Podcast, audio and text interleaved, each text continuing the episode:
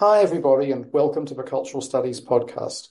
My name is Toby Miller, and my guest today is Anne Pasek. And Anne, it's really wonderful to be with you. I've already admired your brilliant coffee slash tea cup, which is almost a mug, I think. It's pretty impressive, right? Yeah, we go hard for mugs here. and it's really a joy to be sitting down and, and gossiping. We just had a, a 10 minute gossip that I tried to dedicate entirely to myself and did pretty well at, I thought. But that's not what lovely. that's not what we're here for today, Prof.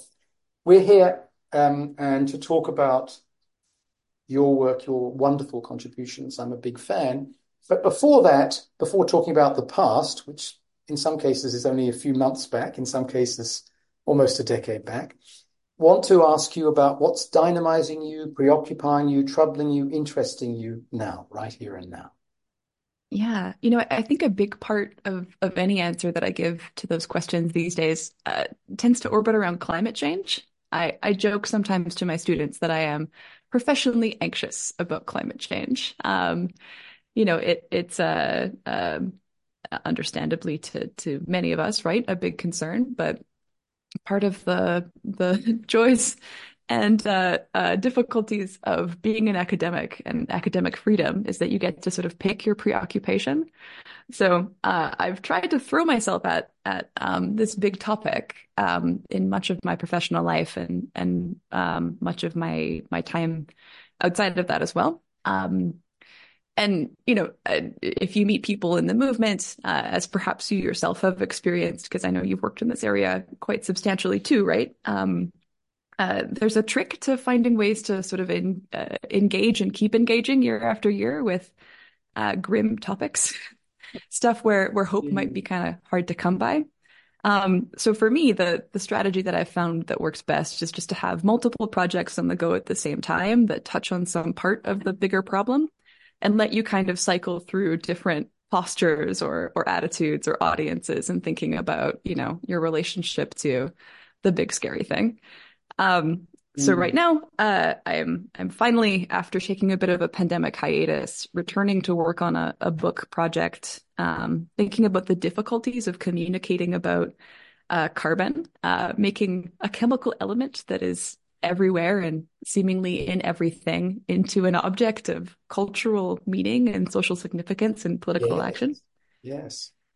Um, I'm also, uh, I've got a bunch of projects looking at how the tech sector has been approaching climate change. Um, and you know, there's a there's a range of of stuff there. Again, as I'm sure you and your listeners all know, um, some greenwashing, some half measures, some very confusing venture capital business, and then also I think some kind of savvy political economic maneuvering um, that that as a sort of sideline Marxist is fascinating and worrying both to track. Um, and then finally, I, I also uh, have a tendency towards uh, the self-referential. So part of uh, my time thinking about the problem goes into thinking about what it looks like here in the academy. Um, so I, I, I've brought together a little network called the Low Carbon Research Methods Group that is uh, trying to grapple with the question of um, how we can both uh, mobilize the research sector to to be a big part of energy transitions and climate justice, to to you know uh, do our work uh, where we can do it best uh, to to move the needle, and then also hopefully um, in the process um, win some big coalitions that that can help fight for you know a different kind of academia in the process, not just one where we are you know uh, emitting less carbon for the green zeal of it, but one where that is a kind of meaningful step towards structural changes that uh, can win some interesting equity and epistemological gains. Um, so yeah, that that and more. But but there's there's three doors we could walk through. And to complicate things by veering around the doors, but actually going towards the first one, I think. You said these things with a smile on your face, and I think people could probably hear that as well.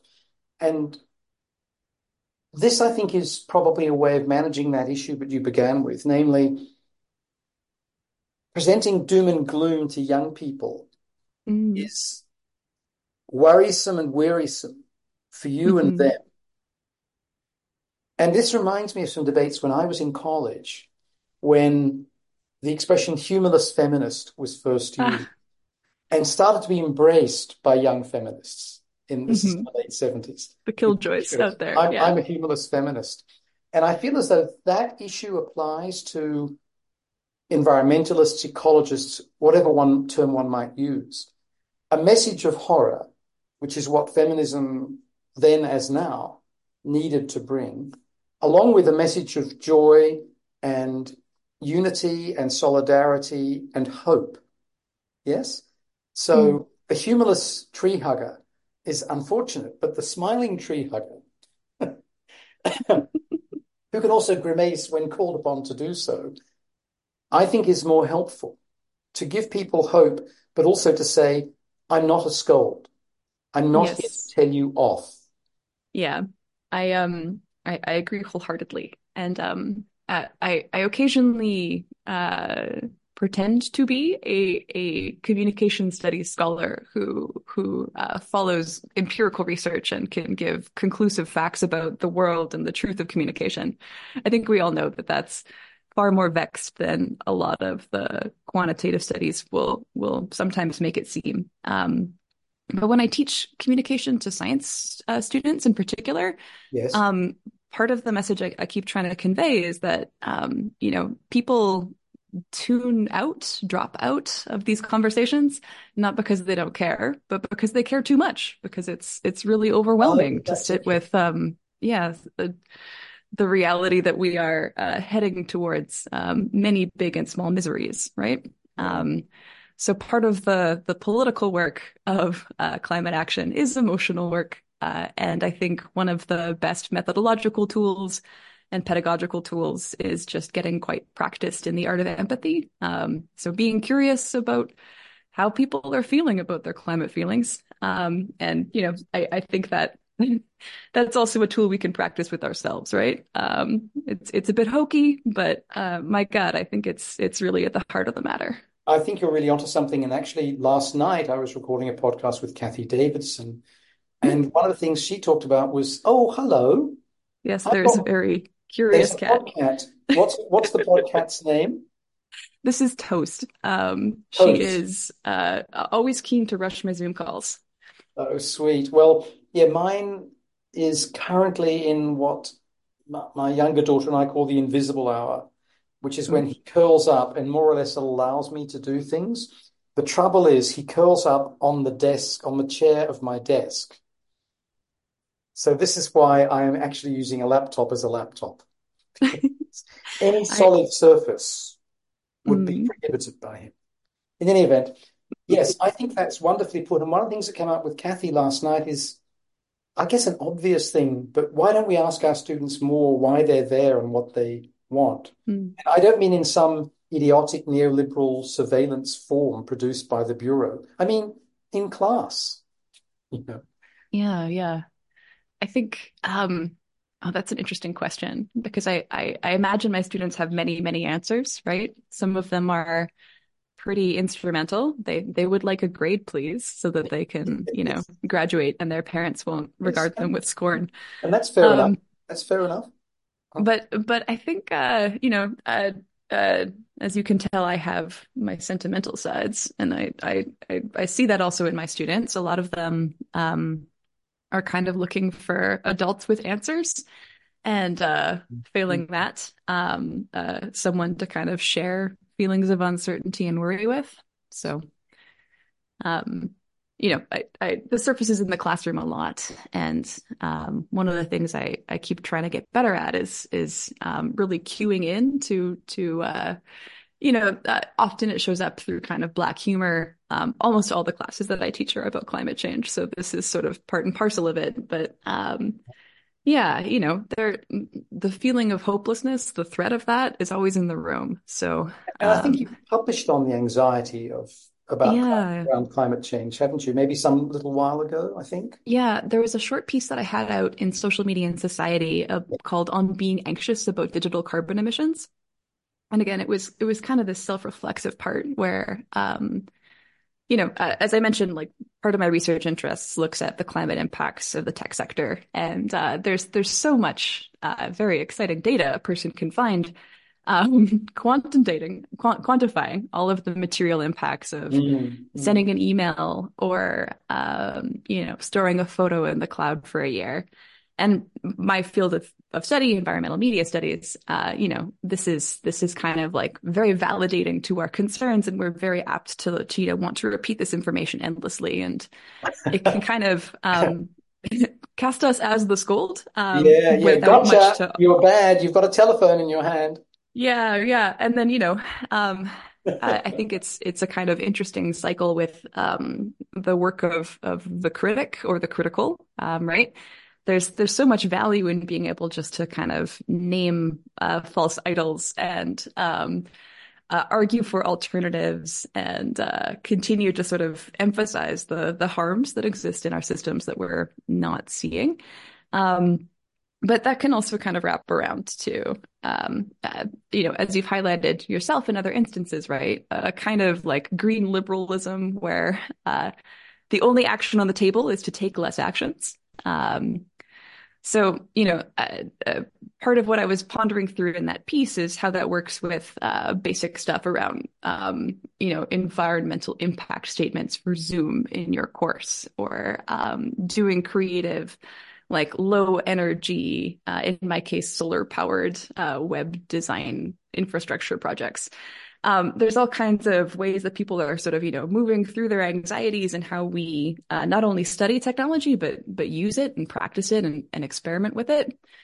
And I think part of part of the trick is just to say like we're doing this because we're anxious. Um, and uh, you know uh, sometimes that that anxiety can be a kind of way to to build coping strategies that are helpful uh, like personally sometimes less so but the most promising of them i think are ones where we are uh, using this as an opportunity to build new skills and um, build yep. new new social connections so that's that's my advice to my students right um, you want to find some part of the problem that you can dig into um, and where you can find people, you know, join a social movement. Don't just fret about your personal carbon footprint. Um, so, yeah.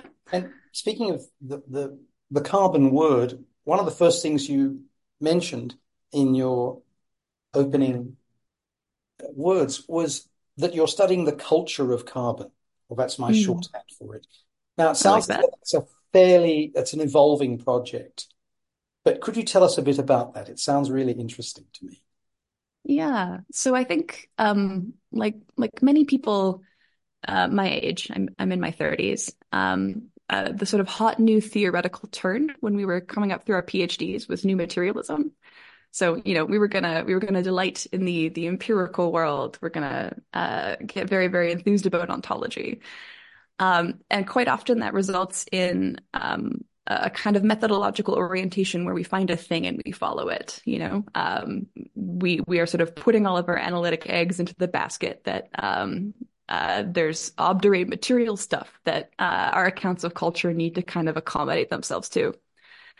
And I think climate change motivates a lot of uh, people who are who are so moved, right? Like we could think about um, Latour's has critique run out of steam um, article is always kind of top of mind when I when I sort of trace that history because I think like uh, the problem of climate change is is not one that we're going to solve with language alone. So the the tools of the cultural critic I think need to in a way be be readjusted and resharpened.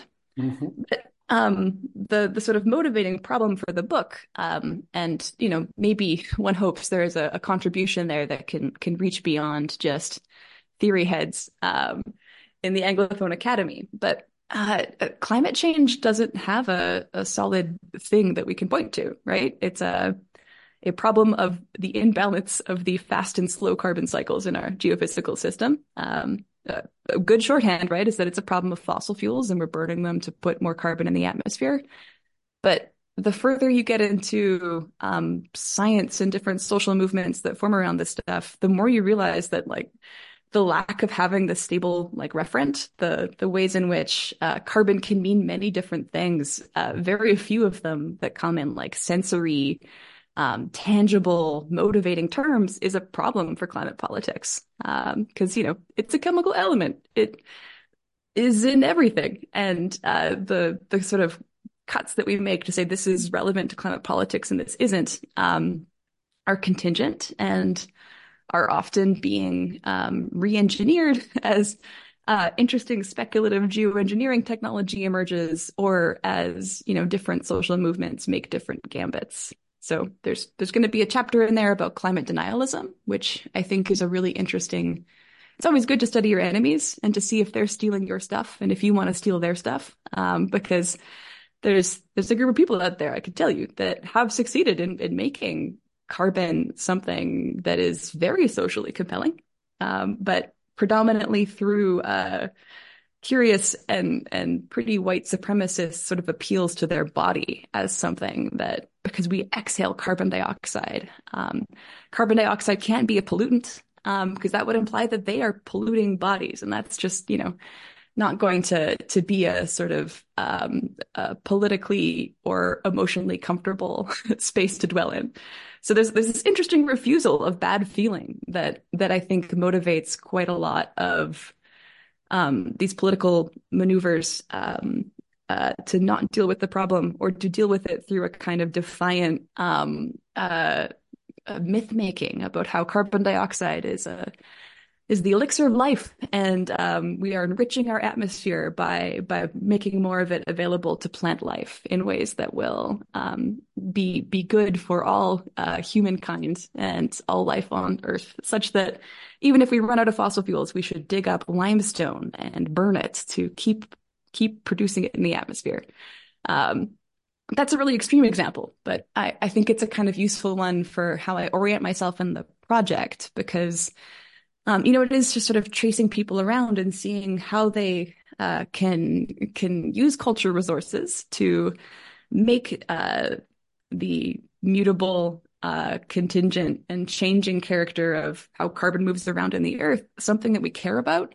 Um, and how there are, are so many different kind of like vernacular theories of the materiality of this stuff that um, people are trialing, are experimenting, are putting into spreadsheets, are um, you know building into moral projects, are getting into fights about in scientific papers, because uh, we're all kind of grappling with how we we should sit with and live with um, a, a, world where um, the climate is changing and we are changing it, and where the prospects of repair are um, extremely urgent and extremely, extremely difficult, uh, ever more so as as the days go on. So um, that hopefully, you know, is a kind of helpful shorthand of what what I'm up to there. Uh, trying to find a way to, you know, encourage new materialist theory to think about I don't know, the infra material what happens when our objects shift and move around and change and uh, elude easy recognition, and then also how culture comes in to try and supply those answers and how it thinks about the material. Um, yeah. Might I ask a biographical question here? Certainly. As a young girl growing up, so let's take you back, I don't know, 20, 25 years.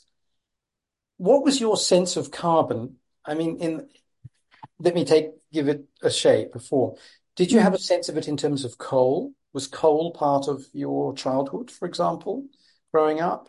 Or did you get a sense of it when it came to where electricity came from or where what made cars or buses go? Do you know what I mean? Did you have any of that? Yeah, I think I think it was it was very abstract, um, right? Uh, uh, a sort of rudimentary climate science was built into our uh, like elementary and junior high curricula, um, and so, you know, there's this rough sense of like tailpipes somehow articulating to the atmosphere. Um, but uh, I also, uh, fun biographical detail about me, grew up in Edmonton, Alberta, which is the kind of administrative heart of the oil sands in Canada. So, um, as many, many really excellent scholars have done in the Petrocultures Research Group and in the wider field of uh, the energy humanities, there's a way in which you know being in an oil town in an oil province kind of uh, involves living multiple truths at the same time so uh, there's this real struggle to imagine what an alternative might look like. So it was certainly the case that I was vaguely aware that, you know, like oil and also electricity was was entangled in uh, this problem we were confronting. But uh, it was exceedingly difficult to imagine um, what uh, its solution could look like, you know? Now, that may allow you to empathize with the people who think that they're, they're saving rabbits by breathing out CO2. and that may allow you also to comprehend, as part of that empathy or alongside it, the structure of feeling mm-hmm. that dynamizes people. I'm thinking here of Mexico, where, as you know, you're no doubt aware, and many listeners will be, but some may not, the petroleum industry was nationalized in the 40s by Lázaro Cárdenas, very charismatic, socialist inclined president. and it was nationalized through subscription. So grandmothers would auction off their hens in order to mm-hmm. give money to the state to buy the petroleum industry, to make it state owned.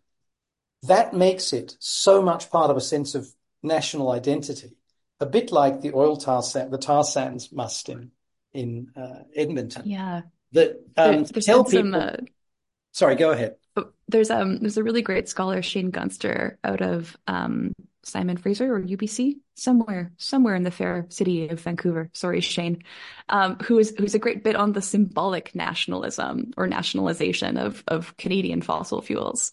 Uh, it, it's certainly the case that there's a, a, small amount of rent and tax revenue, but it, these are private corporations that are um, mining for oil up in Athabasca. Uh, but there's still, you know, again, how does that material layer and cultural layer come to articulate? Uh, everything's covered in Canadian flags. There's huge sponsorship yes. of of civic events. Yes. yes. Um, like I have this fun little positional statement in the book manuscript where I reflect on the fact that like um, you know uh, we are often quick to kind of use these like um, uh, follow the money arguments about uh, structural influence in speech to render certain subjects incapable, right, of making a good faith contribution to a debate or of of articulating an opinion that that is meaningfully their own.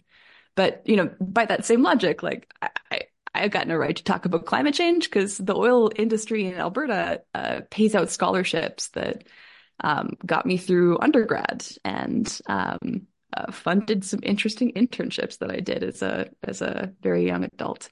And you know, we all have family members who work in the industry, and um, you know, the booms and busts of it really do um, impact virtually every job sector. You know, we rise and sink with oil prices in ways that are, you know, demonstrably bad for us. We should find ways to uh, have a, a, a more stable and um, agreeable economic situation. Um, one of the things that environmental kind of of, yeah. activists in Mexico do is not to denounce petroleum and it's the exploitation of oil. It's a losing argument mm-hmm. for ordinary people because it is so much a part of their sense of self and it's utterly national. Instead, it's to say things like oil is not a renewable resource. Let's look at other things that we need to, to do, right? And to just change the focus a little bit. But I think that's very important. What about um, sources of heat when you were growing up? In, in uh, lots of gas, gas furnaces. Lots of gas. Um, okay. Yeah. Yeah. Yeah. No, that's interesting. I, I, I guess my um, in Britain, I can remember the guy coming with the coal once a week. Ooh.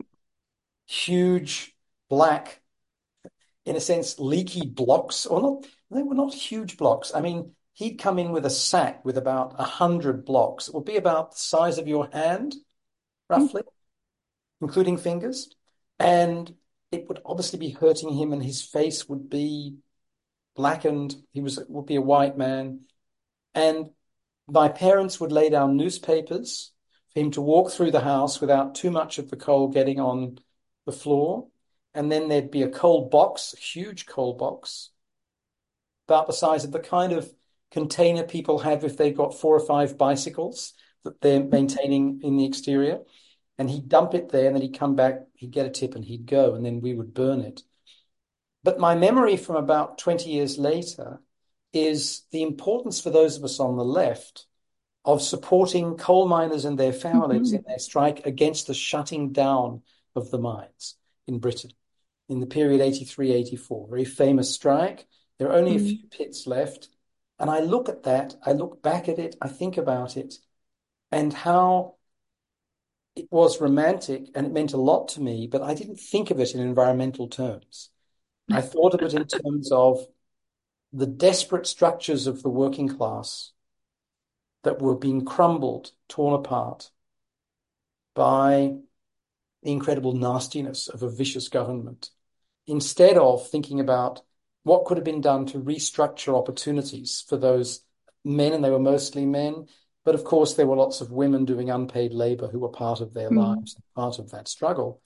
And all the horrors that tore people and friendships apart from people who crossed picket lines, that sort yeah. of thing. So I've got these two really powerful memories that are, they're not about family like yours are. They're not so consistent, but they have these two dramatic images for me. You know, one a very personal yeah. one, the guy delivering the coal, uh, and the other of a movement that I was, you know, a very an incredibly minor part of, that I cannot look back on with nostalgia. I um nostalgia is a funny thing. Uh, so I I obviously didn't live through this history, but but nevertheless, one of my favorite T-shirts is a is a pits and perverts uh, graphic from the the queer solidarity organizing for that coal strike. Um, and uh, you know, whenever I put it on, I, I there is this kind of like vertigious moment where I'm like, this would be a very very hard coalition to pull off today. Um, just you know all the queer circles I run in are are full of very self righteous environmentalists, um, and I, I I try to not uh, you know be only that um, in in that and other aspects of my life. But it, you know I think uh, you're you're quite right to point to this moment as a really curious one for uh, uh the kinds of solidarity that we we need more of today. Um, but also that kind of outflowing of support um, was articulated in uh, just rigidly oppositional terms, and like justly so. Margaret Thatcher was being horrid. Um, it, it's hard not to want to say no before you say, you know, yes and right. Like things can get confused and muddled in, in ways that um, can split rather than solidify uh, lines in the sand.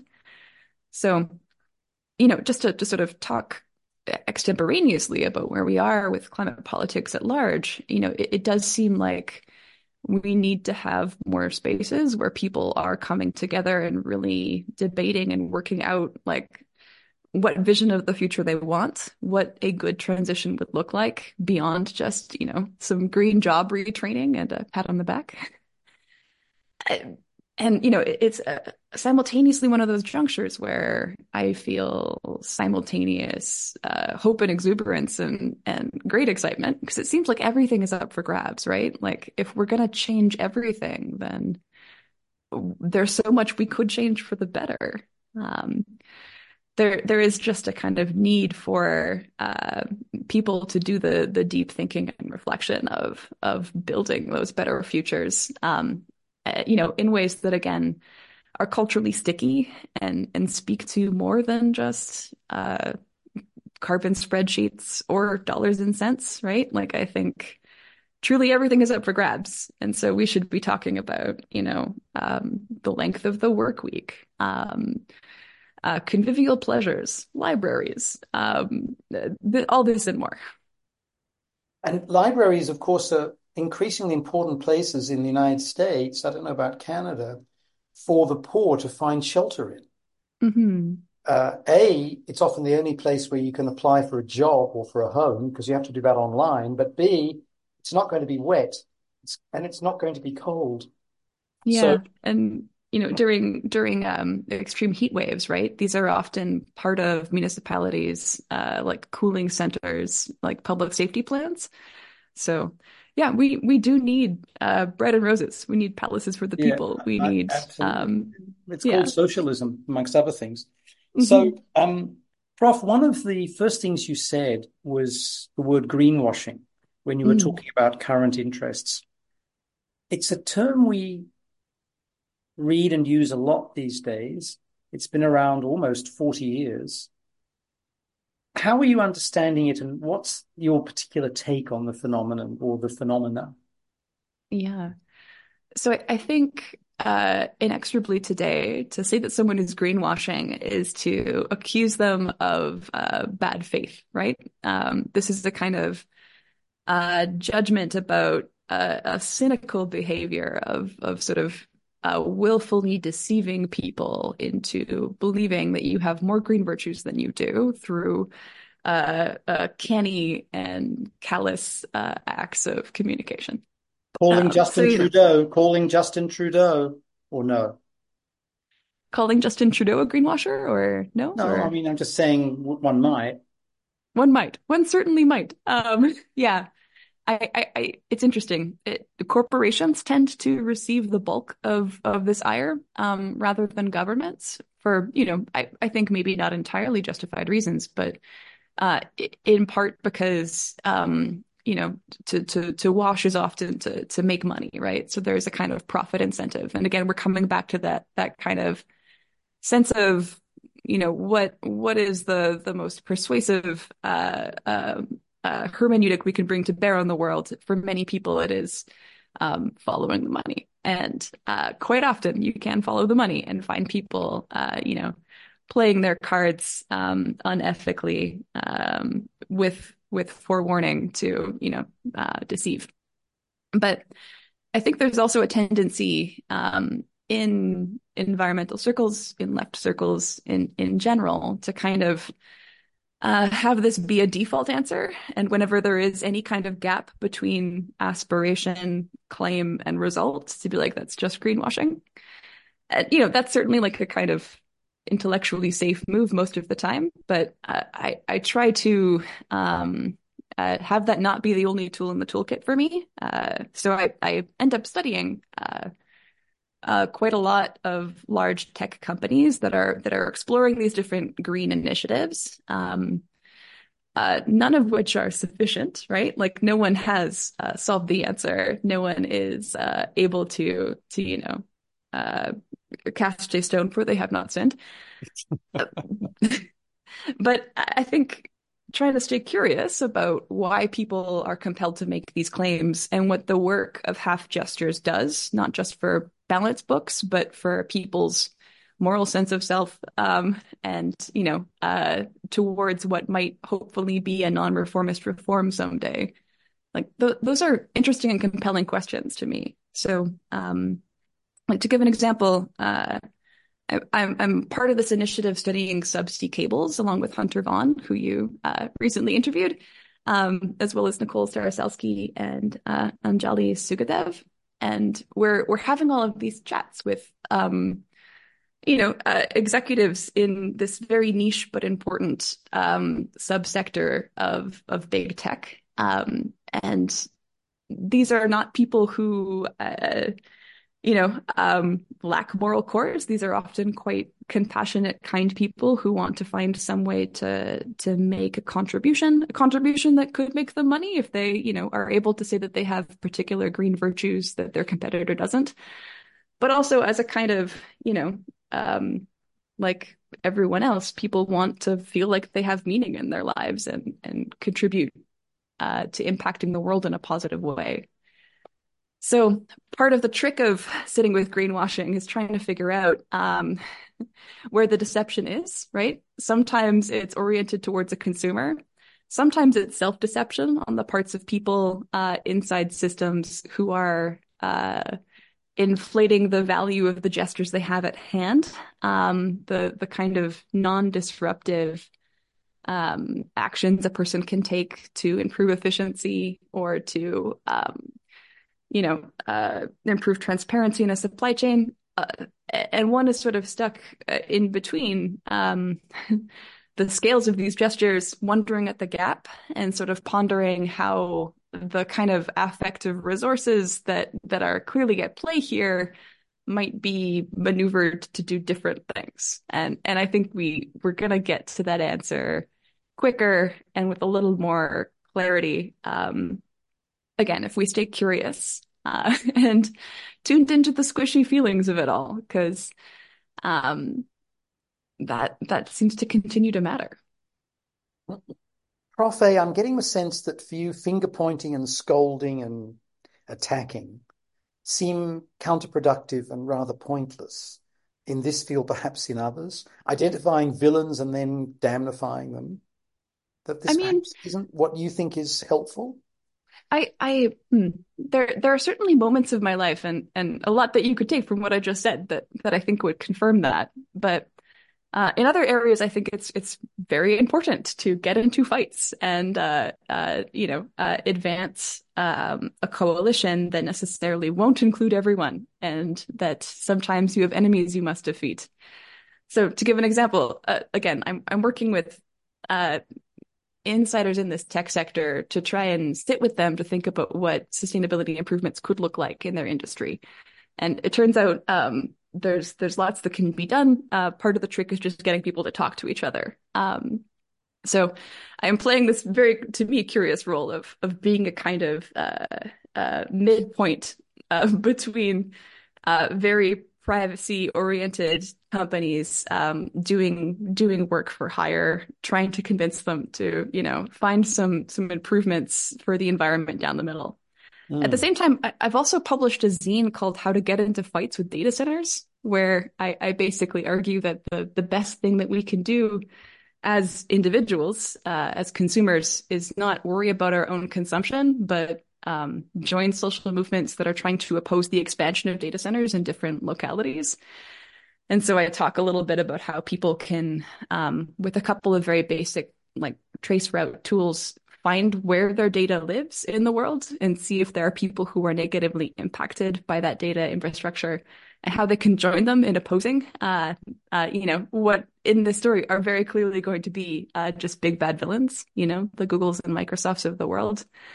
Um, sometimes you don't want to mediate. Sometimes you just want them to to step off. Right, but I so, guess I, I, I hear you, and I'm I apologize for caricaturing you as I did. I guess what I'm thinking is more in the context of greenwashing, that mm. it's you know a bad accusation. You know, like calling somebody a fascist. Huh. It it it is a damning attribute or commentary, and so you're you're wanting not just to identify some miscreant and say you're just a greenwasher. And this in part seems to derive from the fact you've actually met some of these people. And as you say, you know, these people, I mean, executives in big communications concerns who actually are not monstrous. They are profit oriented and yuck. But, you know, I want to get paid for things so that I can run a podcast. And mm-hmm. They also do think about the problems with what they're involved in. That's what I hear you saying. And that maybe this is one of the benefits of tracking the material life of the sign to the point where you're actually speaking to powerful people rather than just having them as abstract entities. Yeah, I, I think again it, it pays to be curious about um, uh, you know, uh, the new spirits of capitalism, the green spirit of capitalism. Uh, there, there's ways of kind of bridging our our interest in um, the interior life of people in power with uh, the kind of possible uh, rhetorical moves that that seem to be available uh, in those contexts. But yeah, I think I think my kind of critique of greenwashing isn't that it's never appropriate, just that it's often a little lazy.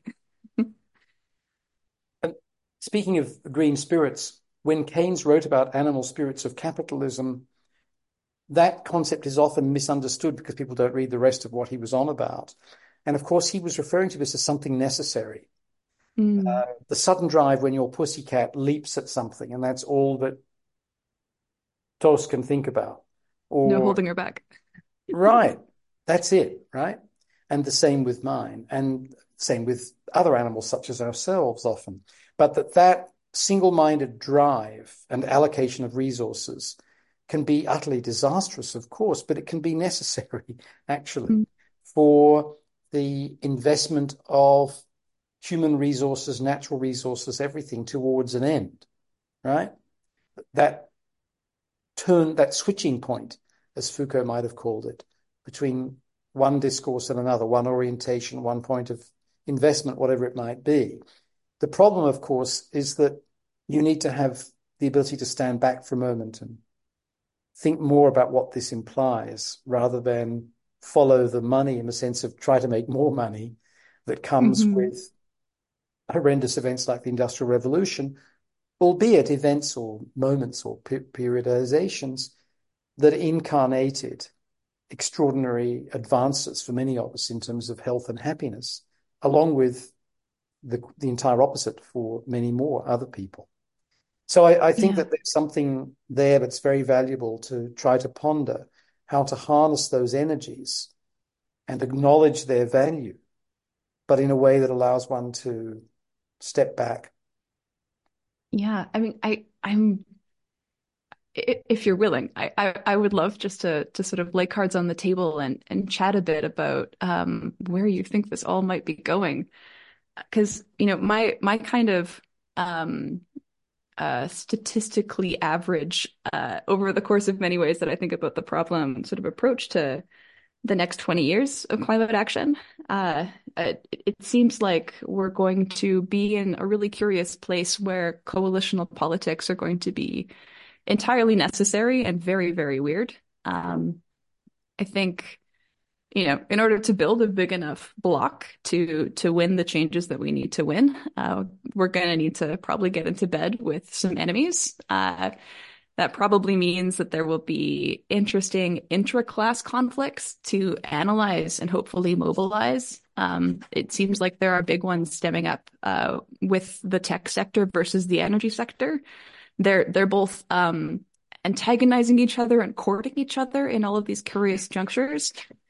So I'm not certain if um, we will see the prospects of the energy transition be one where one comes out on top or where one simply subsumes the other. Um, but in that kind of like shifting negotiations of of who has whose ear, you know, I, I really do think that's a space for people to push and to try and uh, extract as many concessions as possible, uh, trying to win a Green New Deal um, that will probably drive uh, considerable industrial growth, but hopefully in the context of that like last surplus um, sort of scenario where uh, sufficiently meeting people's ecological and economic needs creates a different horizon of possibility for struggle towards socialism in ways that that will look uh, far more difficult than or far more different than we can apprehend in the difficult present.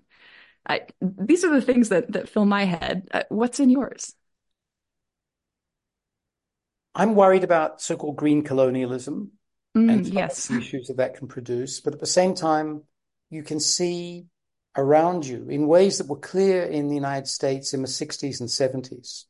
People barely able to breathe in LA, right? Mm, For all the lead basis to petroleum. People finding their local lakes and water resources polluted everywhere across the country that led to, amongst other things, the anti-pollution movement. I think about daily life in China and India and in the big mm, cities and the horrendous public health impacts that are being experienced because of the boom in CO2, uh, the boom in petroleum emissions, the boom in what many people don't recognize, but the incredible environmental impact of construction, concrete, mhm. Yes. And so on the one hand, I get the argument that the desire on the part of members of an international white bourgeoisie to say, stop, don't do what our forefathers mostly did, can be de derided. But I think that's a short-term view and a, a cheap argument because the three countries that are currently destroying the planet directly are the United States, China, and India. And per capita, the climate criminal countries are Norway and Australia. I just don't think there's Canada any. too. Hmm? Oh, you you see, but We're very bad. people like me can never think of Canada as being naughty because we have this awful stereotype we mobilize all the time of you, which I know isn't fair, and I'm sorry because it's yeah, but Canada's up there. But I think Norway and Australia per capita are pretty amazing. Um, hmm Norway because it's got so few people, but it's such a a carbon criminal, and Australia because you know we wouldn't have any of this crap in India and China without those bastards. Yeah, all the so, bauxite coal. Yeah. Oh, and you know, just about every conceivable natural resource you could name. Mm-hmm. Uh, and of course, the Swedes are about to become that with their mad adventures in the north to replace rare earth minerals, uh, to replace China as the kind of key supplier thereof. But um, those are the countries that need to change what they're doing really radically and dramatically. But of course, others do too. But if you look at where the worst carbon emissions are coming from, there are three gigantic countries with huge populations that are deeply problematic.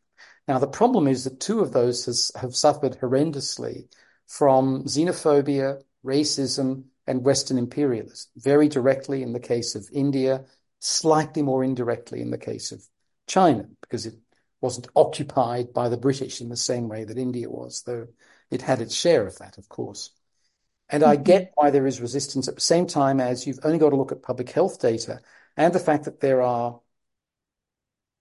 important environmental movements in those countries that together can make for a change. In the case of Norway and Australia, the level of duplicitous self-satisfaction is so intense um, that who knows.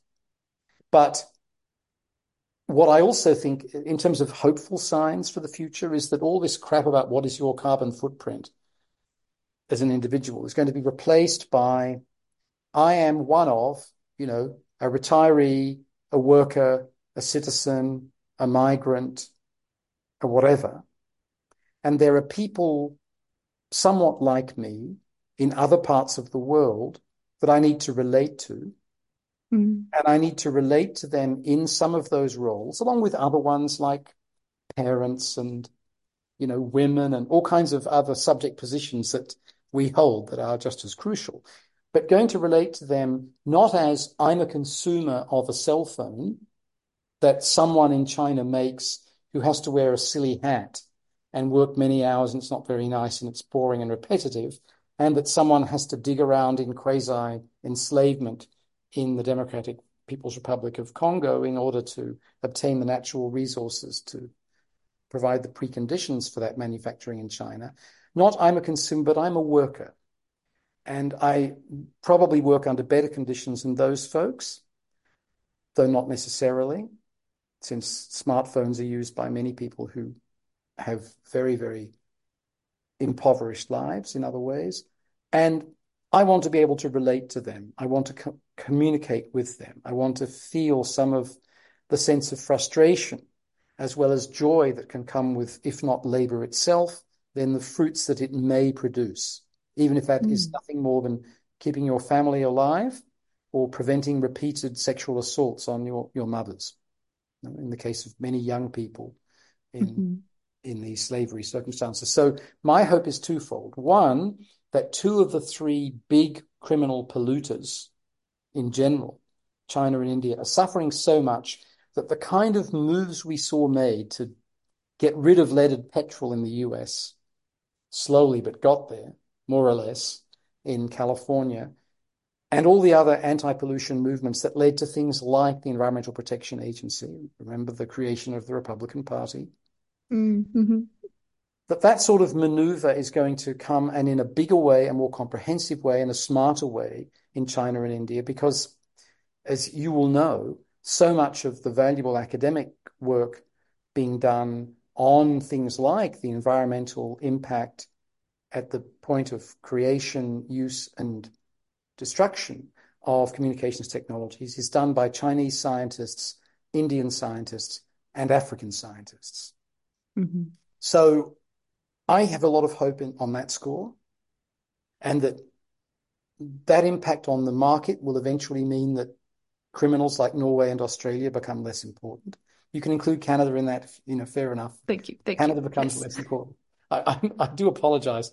I am, you know, unlike, unlike everybody else in the world, I am prone to stereotypes. Uh, and I also have hope at the level of this sort of communication, the kind of empathy that I think you're talking about that can occur if people stop thinking about I'm a bad consumer or I'm a good consumer and start thinking about literally the life of the commodity sign and how they play parts in the lives of commodity signs but not just as customers. Mm.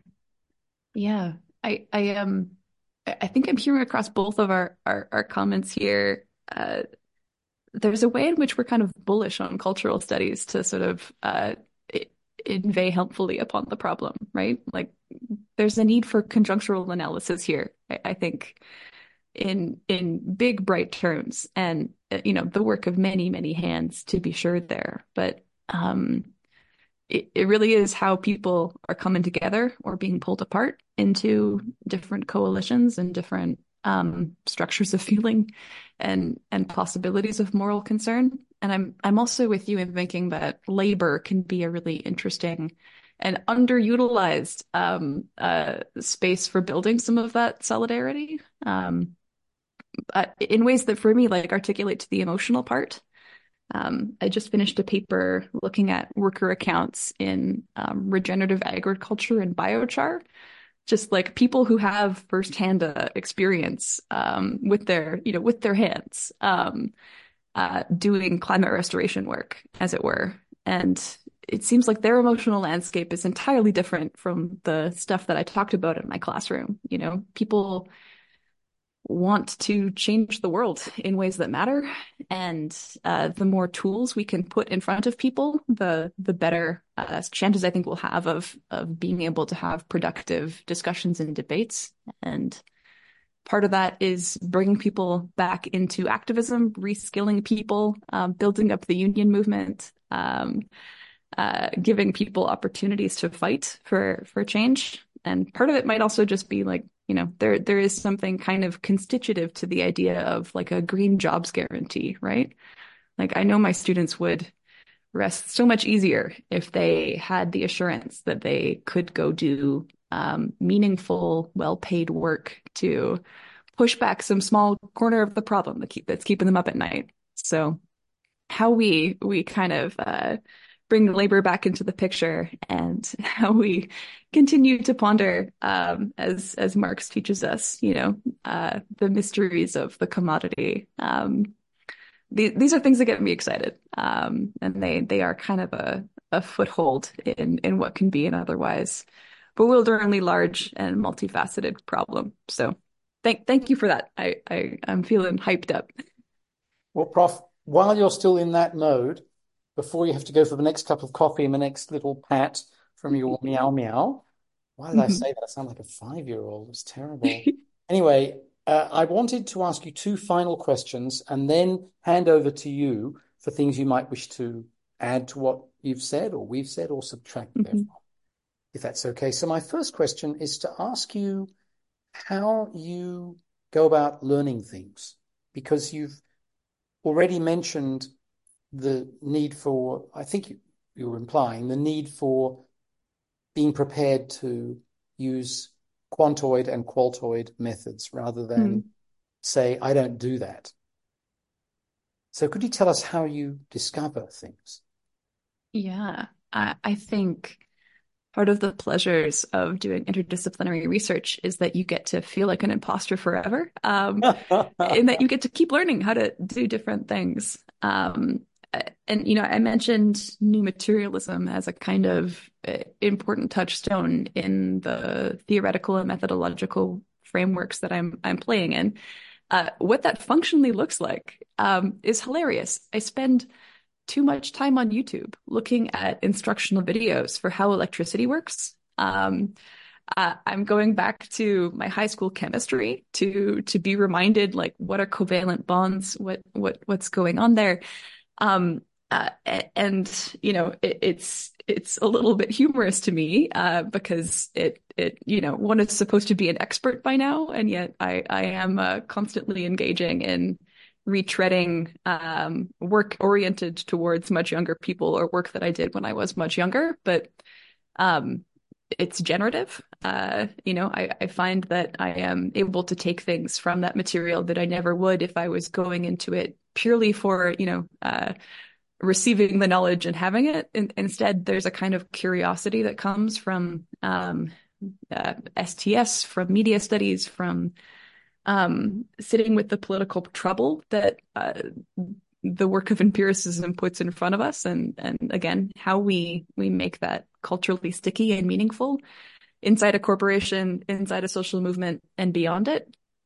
Um, and then uh, I don't know. The other part is that I, I, I like to write with other people. Um, this is something that that popped up to me um, as a kind of survival strategy during the pandemic. It was just Ah, so much easier mhm. to get work done if I was doing work with people that I liked and respected. Um, and then it's also an opportunity again to kind of um, pool expertise across many different uh, pathways through the university and through life, and to um, think with people rather than at people, um, which is always a virtue. Wonderful. Thank you so much for that very generous answer. And I, I think that this desire to work collaboratively is one that I'm hearing from a lot of people, Mm. uh, a lot of people in these discussions. The other thing I'm hearing is an oscillation between hope and despair. Oh yeah. Uh, I hear that very clearly in what you're saying. So my last question before throwing to you, uh, Prof. Anne, is to ask you about ecofeminism. Mm. Where is it today? Does it matter? What part does it play in some of the work that you and your teammates are doing, if any? Fascinating. I mean, it's it's uh you're, you're taking me back to I don't think this came up during my PhD comps exam, but it has that kind of quality to it. Um, Oh gosh, I uh, really well, 1978 is when the term was first coined, I think, and so I'm I'm trying to propel you into the uh, dark days of the 1970s of terrible fashion, of Roger Moore's bad hairdos and uh, striped pants in James Bond. polyester.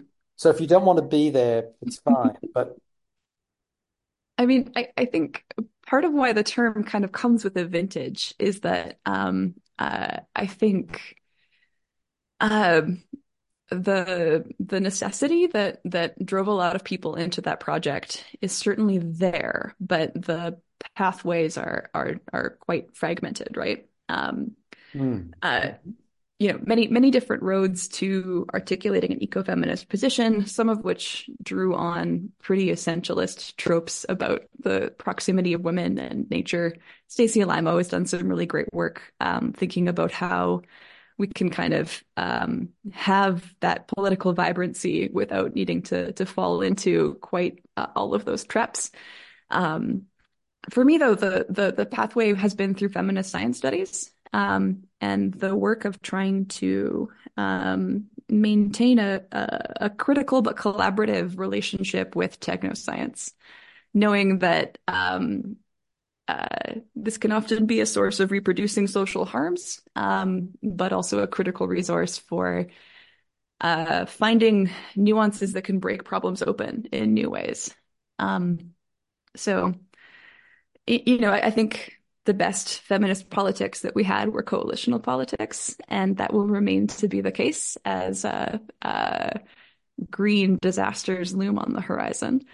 And so, you know, it, it isn't necessarily like a banner that I I hold up as such because um, it's it's in the DNA of of of my upbringing as a scholar, but but not necessarily a, a hmm. Yeah, now you got me curious. Why why am I not waving an ecofeminist flag more loudly? because in Um, in the technology world that you're interested in, of course there are lots of women, but it's bro time. oh yes. Bro time, big time. The macho behavior of these dudes, most of them poorly educated and and yet from wealthy backgrounds.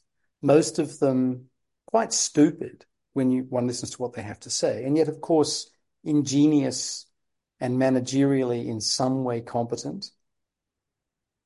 Yeah, Seems to yeah, me to have an element of hegemonic masculinity that is really important, even if you don't buy into woman equals nature, man equals culture.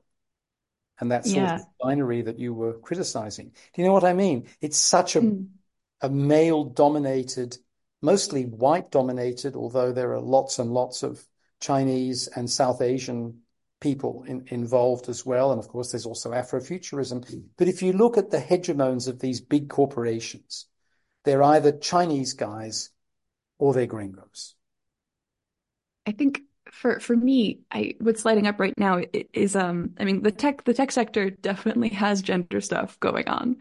Um, that that is 100% uh, in in the stew and and having its effects. But um, I think it's also terribly important in in wider like climate denier spaces and and more quotidian forms of resistance. Like Cara Daggett has this really great concept about petromasculinity.